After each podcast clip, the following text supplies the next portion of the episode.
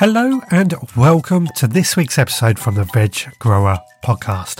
My name is Richard and I am trying to grow my fruit, vegetables, and herbs in my allotment and my garden. Now, this week I have been absolutely itching to try and get some seeds sown. The feeling that we are starting to grow again is literally eating me up inside. So, with that in mind, I have set up my seed sowing station, and that is going to be talked about a little bit later on. First of all, let's have the first diary entry. Today is the Saturday, the 7th of January 2023.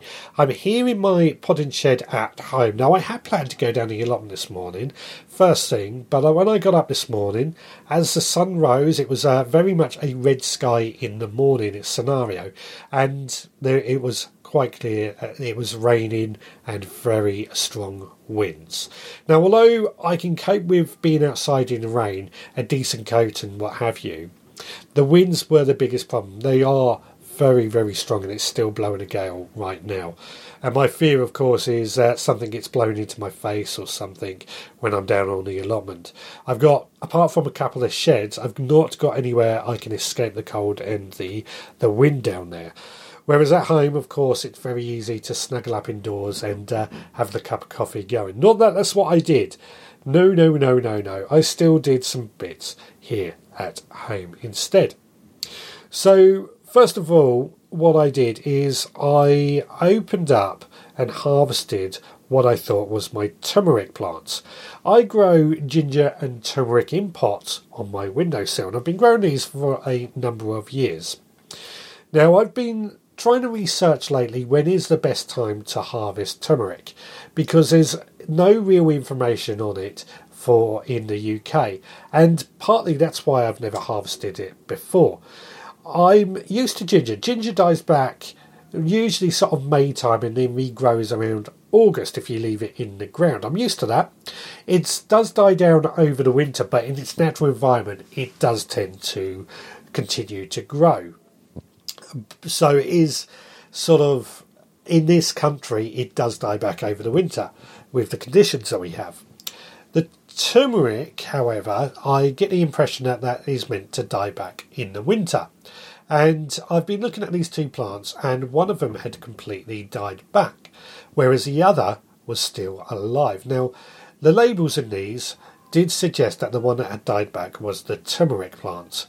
So uh, I I thought, right, okay, let's try harvesting the turmeric and see if we can take some of the roots and regrow those for next year. So I harvested out the the turmeric roots, broke off a couple of pieces, and I'm looking at it and I'm thinking to myself, no, that looks more like ginger. Turmeric is a, a very deep yellow colour. Well, I tasted a bit, and sure enough, it was ginger. So, a bit annoyed about that. I'm hoping that the ginger that I've replanted, we've got a good lot of ginger out of it, don't get me wrong, good good lump of ginger. But I'm hoping the two bits I've replanted are going to grow and we're going to get some more ginger growing this year. Fingers crossed that is actually going to happen. The turmeric plant, however, that is still growing absolutely fine, still not showing any signs of dying back. So I'm not going to try and harvest it, I'm just going to leave it and see what happens with it once again. Now, if anybody has grown turmeric here in the UK or anywhere in the world, really, can you let me know how you go about harvesting turmeric and when the best time is? I would be really grateful. The information that I can find is very, well, not very helpful that I've found so far on when to harvest turmeric. That'd be great if you could share some information with us. Now, after that, I went and sowed some chili seeds, some chilies variety called Hungarian wax. And I'm going to be talking about sowing seeds, of course, a little bit later on. Chilies are always one that I like to sow a little bit early. And I do like my chilies. There's no beating around the bush. I do like my chilies. So I just thought I wanted to do something, so I sown some chili seeds. Then I went into my greenhouse and my I did grow some beans in pots there, some French beans, which gave us a few little French beans for Christmas. Not a huge amount, but they were in a pot. They died back, which I expected. So I've cleared that pot out of the greenhouse as well and made a bit of room. I've noticed that quite a few of the plants that in the greenhouse now really are showing signs of dying back, including my Szechuan pepper plant. Now, again, this is the first time I've grown Szechuan pepper. Is it meant to die back? I'm under the understanding that it does. So, fingers crossed that it is okay. It does seem to be still alive, but fingers crossed it is going to be okay. Of course, we have sown some Szechuan pepper seeds, which we're waiting to see how they actually get on. They are outside and they are having that period of stratification. So, fingers crossed that that is going to work. Now, talking of stratification, something else that I have been doing, I want to grow apple trees, but I want them to be step over. Now, step over apple trees are where they're trained to virtually run horizontal to the ground at a very low level. And basically, the idea being that you can step over these apple trees. Now, I I have been scratching my brain on how I could do this. I've always wanted to to really get into training fruit trees and bushes in a much more user friendly way. And the trouble is, if we buy an apple tree, I feel they are quite expensive, and then when you go and cut half of it off, it's a lot of wasted money.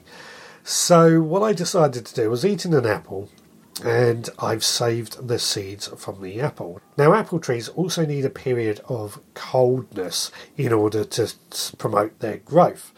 So, what I've also done is I've sown these apple seeds in the same way that I've done the Szechuan pepper seeds. I've put them into a pot, put them in seed compost, and then I've left these outside to really try and enjoy or get some of that coldness growing for them. Now, again, this is going to be one that we're going to see if it works. I'm really hoping it does. Again, we're not sure. The variety of the apple is Braeburn. We're not sure if we're definitely going to get a Braeburn apple. We're not sure on a great number of things. It may turn out to be crab apples. We're not sure. I want to find out um, just to see if this works. But more importantly, I want to start training trees in different ways. Now, this may take a few years to get there, but it's just for me a cheap way of giving it a try, if, of course, it works. Well, talking of seed sowing, I have set up my seed sowing station in my greenhouse, and I'm going to talk to you a little bit about that now. So come meet me in the greenhouse.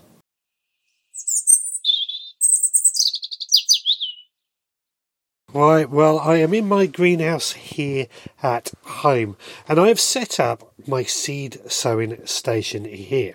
Now, what I would do in the past is I would usually start to sow my seeds off inside my shed, and I would call this my production line of seed sowing. So, what I mean by that, I would usually sow my seeds.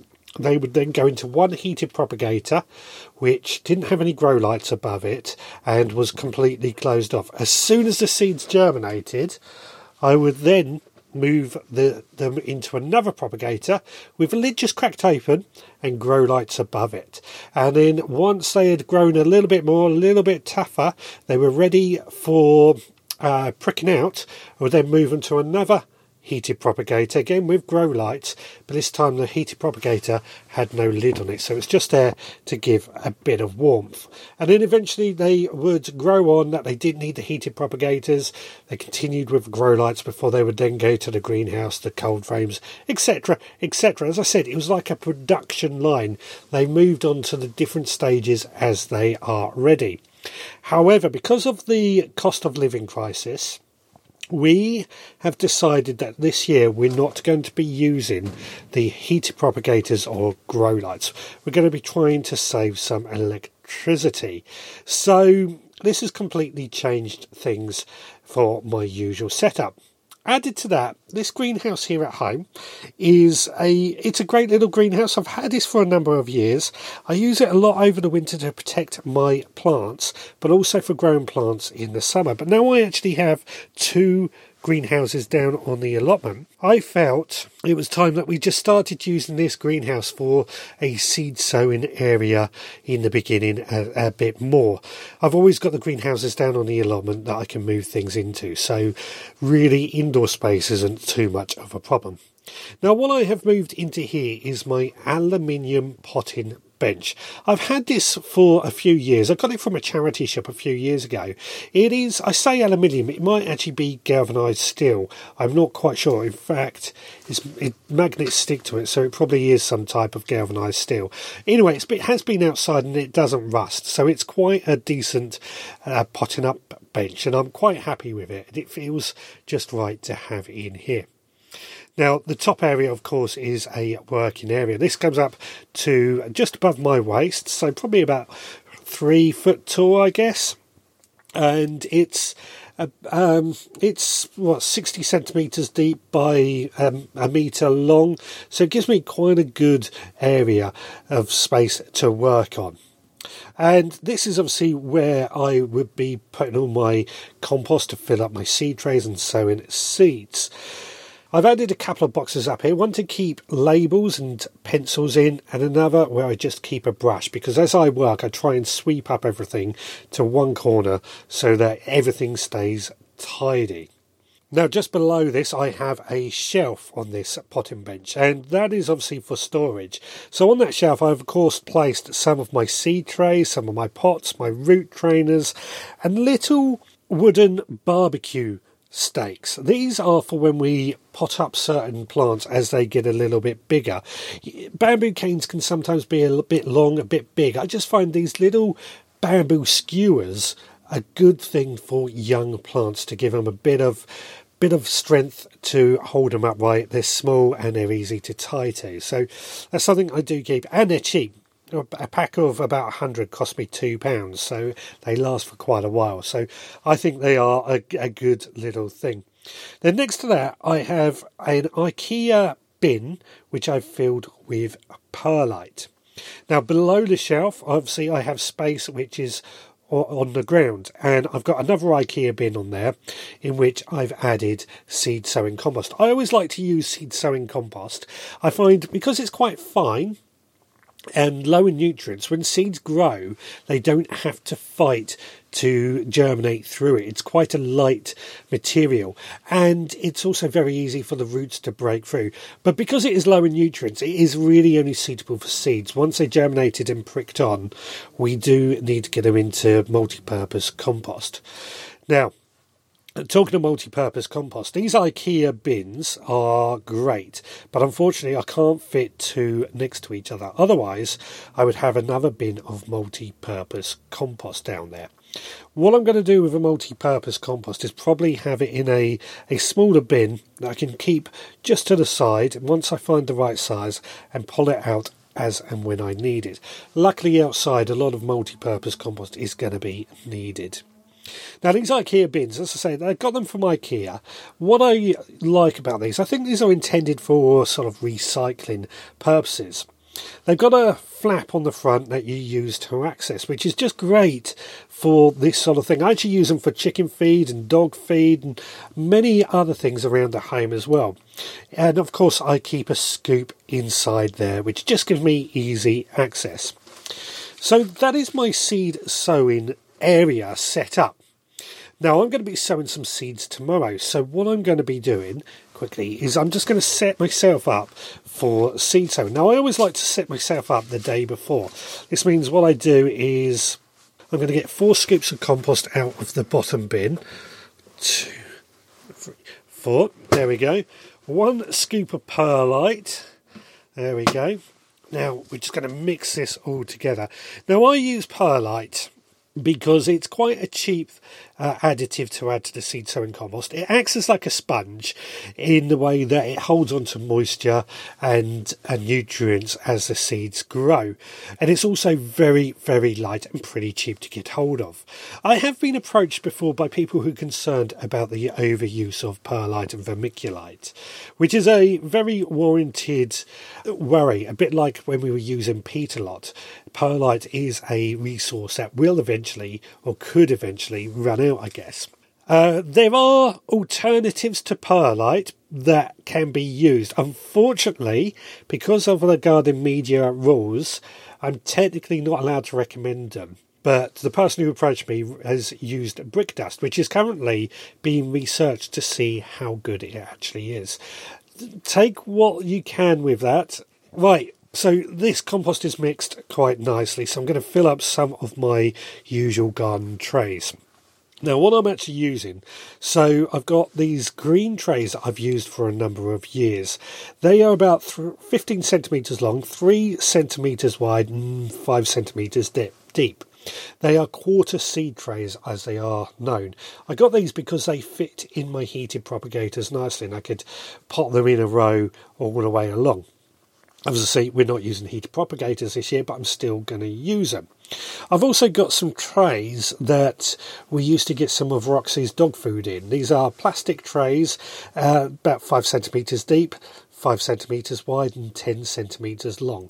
These I've started using as well because I think they are going to be a great alternative. We're just going to fill these up with the seed sowing compost. Then I'll spray some water over them just to make sure they got plenty of water and then I would just leave these overnight so that they can then be at the same ambient temperature as what we would expect and they've got enough water to see them through.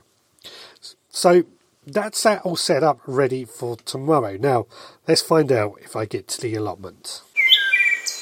It is Sunday, the 8th of January 2022 today. It is about 11 o'clock in the morning, and I'm down on the allotment. I've been down here for a couple of hours, and we rushed down here this morning because, well, when we first got up, it was a very heavy rain, and we were looking at the weather forecasts to see what the weather was going to do.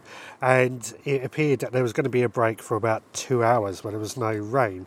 So me and my wife Amanda decided we'll walk down to the allotment so that we can walk Roxy at the same time, do a bit of work on the allotment, and then head on home. So uh, we walked down. As we entered the allotment, we saw that there's several other people with the same ideas walking around their allotments, around the allotment site itself, with their little dogs. So, quite a social uh, gathering really of dog owners and allotmenteers. Now I've been, I was saying to my wife on our way down, I do need to start bringing Roxy down here more. Roxy, as you know, is my my dog, my puppy. She's a 18 month old Shar Pei staff, and she is a very explorative dog. She loves going here, there, and everywhere and seeing what's around. She's very, very well behaved, but very independent at the same time.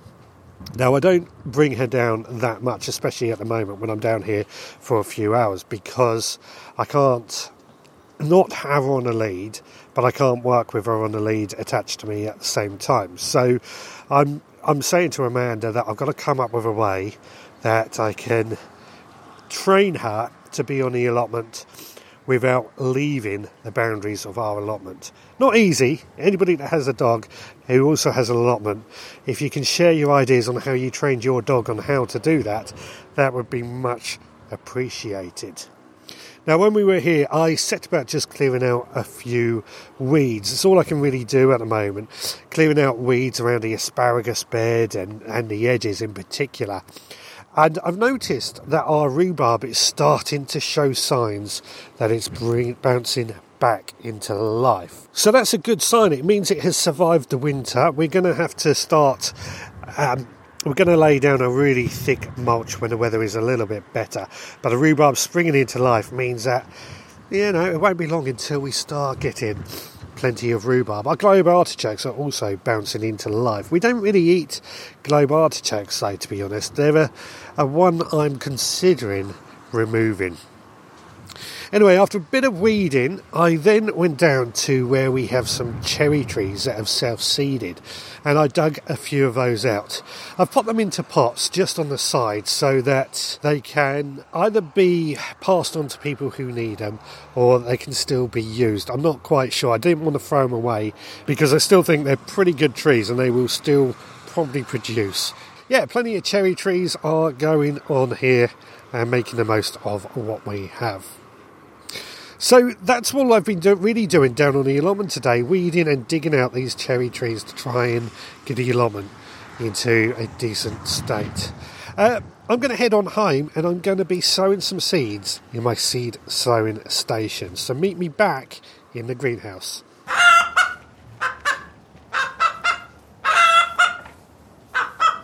Well, I'm back in the greenhouse now and I want to sow some seeds. Now, many people will actually say it is too early to sow seeds, and to be fair, I think you are probably right. But I want to grow food all year round, and I do believe we need to sow some seeds all year round in order to achieve that. Added to that, the concern, of course, is that we would run out of space. I feel I've got enough greenhouses now that I can use them for all the space that I need. So I, I feel it is fine for me to sow some seeds. I've always sown seeds all year round, so this is an unusual for me. Now, the first thing I want to sow is some microgreens. Now, I've talked about microgreens in depth many times before. They're quick and easy, a nice way to get a bit of garnish, a bit of fresh flavour. These will be growing on the kitchen windowsill. They will be probably germinated in less than a week. We'll be able to eat them within two weeks. And yeah, they're not going to be complete meals. They're just a nice bit of extra food to have available for freshness. Um, next to that, I'm going to be sowing some of our chilies, our peppers, and our aubergines, so sweet peppers, that is. Now, what I find with these three is that they do need a long growing period. So I find that sowing these in January onwards gives them enough time to really get going. If we sowed these in May, probably won't be enough time for them to really get a crop. So January, February, March is ideal time I find for sowing these three. I've even sown some in December and chilies, as we know, we've sown some in August as well. And uh, chilies are uh, one that really does need a long growing period. The only thing with all three of these is that they do need a bit of warmth. So I'm not going to be able to leave these three seeds in this greenhouse. They're going to have to go indoors where it is a little bit warmer. Added to that, what also is going to have to go indoors is some tomato seeds that I'm sowing. Now, it is too early to sow most tomato seeds. If they're going outside. But a lot of my tomatoes are going to be inside the greenhouse, either here or down on the allotment. So I'm going to be sowing quite a few tomato seeds over the coming weeks that are destined to go into the greenhouse. So I'm starting those off. Again, these will have to start off inside and they probably won't be able to go out to the greenhouse till about March, just like the chilies, the peppers, and the aubergines. That they do need that real warmth just to get them underway and see how they get going. Now, obviously, as I'm, I'm saying, these are going to be in our window sills, in our kitchens, our, our bedrooms. So they are going to take up a lot of the window sill space that we have indoors. Worktops and tables will become full, especially as we get into the March time.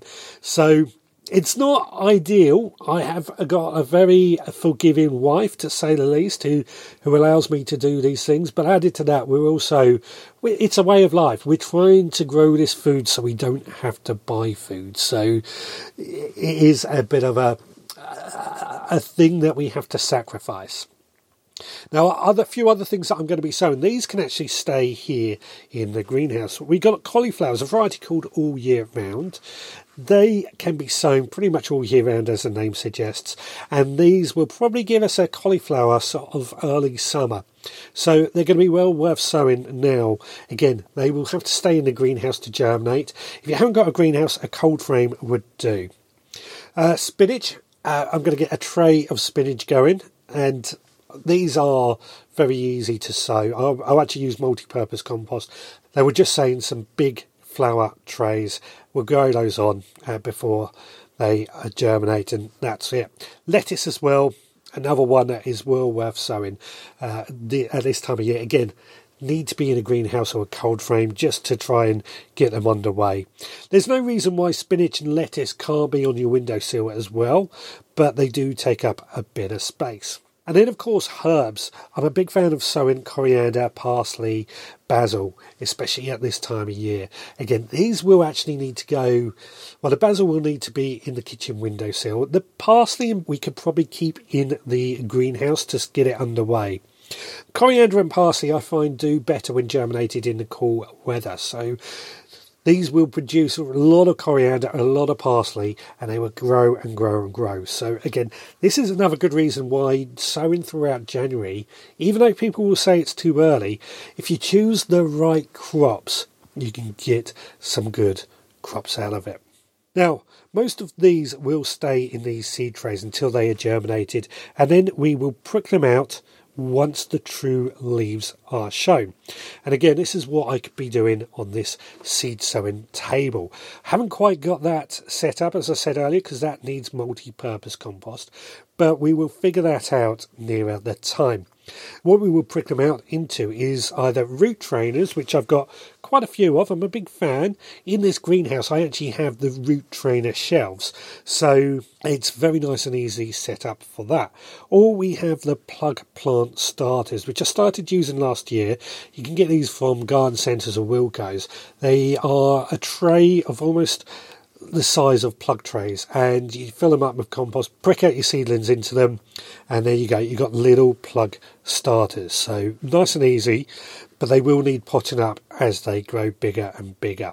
Like I said, many of these seeds will actually stay indoors, so our, our window sills and everything else is going to well, be full of plants by the time March comes. So that is the seeds I am sowing this week here in my seed sowing table. Now, as always, I'd like to find out what type of potting bench you have and whether you have any systems that you use to sow your seeds. I personally would like to build a bigger potting bench in here at some point, but that might have to wait as another project. Right, well, it is Monday tomorrow, so let's find out what we have cooking. Well, to get some seeds sown feels absolutely fantastic to say the least. I know it is too early in many cases to sow seeds, but the reasons I've explained, I wanted to get some seeds sown. And there's a few more seeds that we will be sowing over the next few weeks. Now, as I said on Saturday, I harvested my ginger, which I thought was turmeric. And this gave me an idea to try and create something out of a ginger that I've never made before.